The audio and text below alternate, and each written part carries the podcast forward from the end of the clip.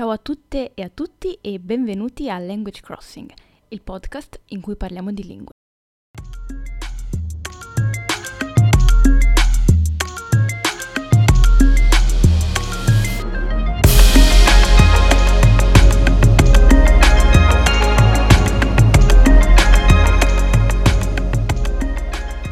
Ben ritrovate e ben ritrovati. Eh, sono Marina e oggi eh, vorrei parlare di un argomento un po' diverso dal solito, dato che di solito io parlo in generale di ciò che leggo, ciò che penso, ciò che insomma imparo eh, sull'apprendimento delle lingue, eh, qualche consiglio che mi eh, sentirei di dare un po' a tutti. Però oggi invece vorrei parlare di un qualcosa di un po' più personale che forse riguarda solo me, perché è più la mia esperienza, eh, sull'apprendimento del russo. Infatti mh, mm, spesso mi capita che le persone mi chiedono ah ma perché il russo, come hai fatto a impararlo, eccetera, eccetera. E volevo un po' raccontare uh, la, mia, la, mia, storia e come è come ho iniziato a impararlo e a che punto mi sento di essere adesso. Um, chiaramente so che magari uh, non a tutti interessa questo episodio, però perché magari non vi interessa il russo, però mh, mm, vi posso dire che anche se non vi interessa il russo, uh, in realtà uh, la lingua è, è, irrilevante, nel senso che io potrei anche stare parlando di come ho imparato il, uh, il giapponese e la storia, cioè il, il, il, focus è sulla storia, non tanto sulla lingua. Quindi, uh, ecco, l'ho detto. Quindi iniziamo. Allora, come è iniziato il tutto? Il tutto è iniziato quando avevo circa 15 anni, adesso non ricordo esattamente quanti anni avessi, però avevo circa 15 anni e per puro caso, io non lo so se è stato puro caso o l'algoritmo di YouTube, adesso mi sto convincendo che forse è stato l'algoritmo di YouTube. Però vabbè, comunque è stato un caso perché potevo, lui me l'ha consigliato ma io potevo anche non cliccarci. Um, praticamente per puro caso ho scoperto uh, un gruppo russo molto famoso uh, che si chiama Kino e um, che mi è piaciuto, ok? Io a quell'età non sapevo nulla, nulla della Russia, uh, non, non, pensavo di voler studiare russo o altre cose. E, e dopo aver scoperto questo gruppo però ho iniziato a interessarmi della lingua, e, ma non solo della lingua, ma proprio della cultura, uh, della storia e eh, da quel punto ho eh, voluto saperne sempre di più. Eh, mi era capitato di parlare con persone che magari o era, avevano viaggiato in Russia oppure co- parlavano russo. Ehm, avevo chiesto, mi ero anche informata per sapere se ci fossero corsi di russo ehm, nella mia città e uh, c'erano dei corsi di russo, però uh, il problema è che uno erano molto costosi Due, io già eh, studiavo due ling- beh, tre lingue a scuola e aggiungerne una quarta da studiare indipendentemente in quel momento per me era troppo, eh, avrei mollato. E diciamo che, eh, certo, se avessi iniziato allora, eh, adesso parlerei benissimo forse, però non è detto che avrei continuato comunque. E, quindi ho lasciato perdere per il momento perché, uh, perché non, non, mi era possibile iniziare a studiare in quel momento. Però eh, comunque ho, se- ho, continuato ad ascoltare la musica, ehm, ho, leggevo le traduzioni, eh, ho scoperto altri cantanti e questo è durato per, per diversi anni, più o meno fino a quando avevo 20, eh, fino ai 21 anni. Fino ai 21 anni, diciamo, ho solamente uh, ascoltato musica, parlato con gente, ma tutto sempre attraverso traduzioni. L'unica cosa diretta che facevo era, è stata ascoltare musica. Questo è stato così per sei anni circa. Um, a un certo punto però eh, è successa una, una cosa che mi ha motivato a iniziare a studiare il russo seriamente perché uh, nel corso di questi anni comunque io avevo provato a studiare il russo da sola. Avevo un libro, avevo provato ovviamente Duolingo, tutte le varie app, però nulla aveva funzionato per me perché, uh, perché comunque uh, imparavo da sola, imparavo da sola, uh, nessuno, mi, eh, nessuno mi controllava. E, e, soprattutto era un approccio molto passivo, eh, leggevo i libri, facevo gli esercizi, eh, usavo Duolingo, ma non, non, uh, non, c'era nessuna parte attiva di me e queste cose poi non mi interessavano, erano noiosissime. E um, a un certo punto uh, è successa una cosa che mi ha motivato molto, ovvero una mia amica uh, um, ha iniziato a, a, imparare una lingua, ad, a seguire un corso di una lingua. E questa cosa eh, mi è piaciuta molto perché ho detto, ah wow, è proprio un bel modo di, uh, di prendersi proprio cura di sé, proprio di pensare a se stessi, perché io in quel momento l'ho visto come un modo di uh, stare meglio con se stessi, eh, non l'ho visto solo come un mezzo, l'ho visto proprio un, come modo di essere, imparare una lingua. E quindi questa cosa mi ha ispirato molto e a un certo punto ho deciso che appunto quello era poco dopo, ho deciso che era il momento di iniziare e quindi eh, ho provato a fare qualcosa di diverso. Sapevo che questa volta ehm, se avessi provato comunque a studiare da sola non avrei concluso niente perché quei metodi finora per me non avevano funzionato. Quindi eh, ho... Ehm, ho deciso ok, proviamo uh, a, a, fare qualche lezione su Italki.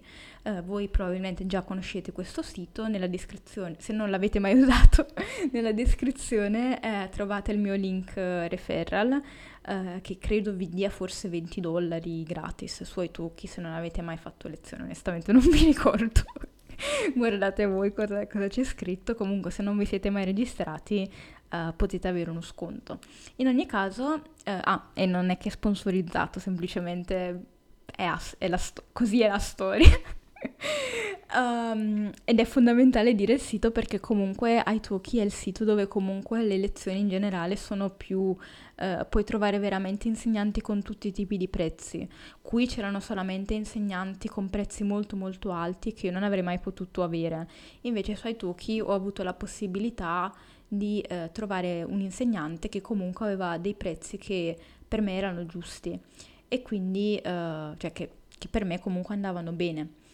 E quindi eh, ho avuto eh, per eh, qualche mese eh, una lezione a settimana con questo insegnante, a volte anche una ogni due settimane verso la fine e, ehm, e questo è stata la cosa che per me ha fatto veramente la differenza perché eh, ma non era il fatto di avere un insegnante che ti diceva cosa fare, per me la cosa importante è stata che eh, uno avessimo questo appuntamento fisso, quindi lei comunque fosse proprio, eh, in italiano non esiste questa parola, proprio accountable, cioè che se io, eh, io prenotavo la mia lezione, se io non c'ero, eh, perdevo, perdevo i soldi. e comunque non sarebbe stato giusto nei suoi confronti. In ogni caso, comunque io, se lei mi dava dei compiti, io dovevo farli, perché altrimenti non avremmo avuto nulla da fare durante la lezione. Quindi questa cosa mi ha tenuto accountable, ma soprattutto mi ha dato una persona con cui parlare e questa cosa mi motivava molto perché anche se non sapevo dire molte cose in russo all'inizio, soprattutto comunque mi motivava sapere che se io volevo dire qualcosa, volevo chiedere qualcosa sul paese, la cultura, così io potevo farlo. E questa cosa mi ha motivato molto, eh, ero sempre molto contenta, facevo sempre i compiti, così.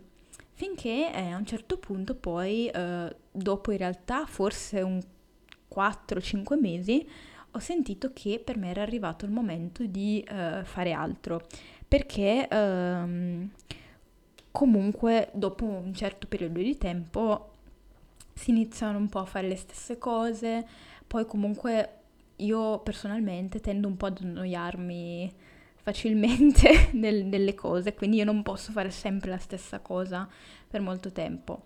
Quindi eh, ho deciso, eh, ok, finiamo il pacchetto, perché c'era un pacchetto di lezioni che avevo comprato, quindi ho detto ok, finisco questo pacchetto, una volta finito il pacchetto continuo da sola, anche perché chiaramente non, non, era possibile continuare a pagare all'infinito le, per le lezioni, no?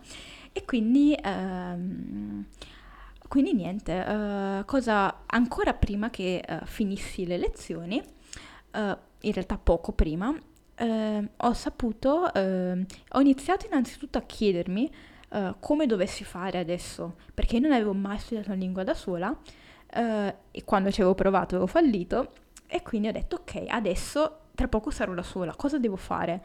E quindi da lì è partita una ricerca molto molto intensa di metodi, eh, sono andata mi sono iscritta a tutti i forum di lingue, ho letto un sacco di cose, ho scoperto eh, molti eh, programmi, eh, ho letto tutte le sfide, i poliglotti, eccetera, eccetera. Mi sono informata molto finché a un certo punto eh, sono arrivata eh, a partecipare appunto a una sfida che ho già menzionato nei podcast. Um, nei podcast precedenti, grazie tra l'altro ad Alli, ciao Alli se stai ascoltando, che mi ha reclutata per questa sfida in cui appunto eh, voi sapete se avete sentito gli episodi precedenti in cui praticamente si parla, quindi ti devi registrare e ascolti le registrazioni degli altri eh, nel, ovviamente nella tua lingua target. E questa cosa mi ha motivato molto perché comunque c'era una comunità ed era una comunità comunque in cui ci si aiutava a vicenda e, um,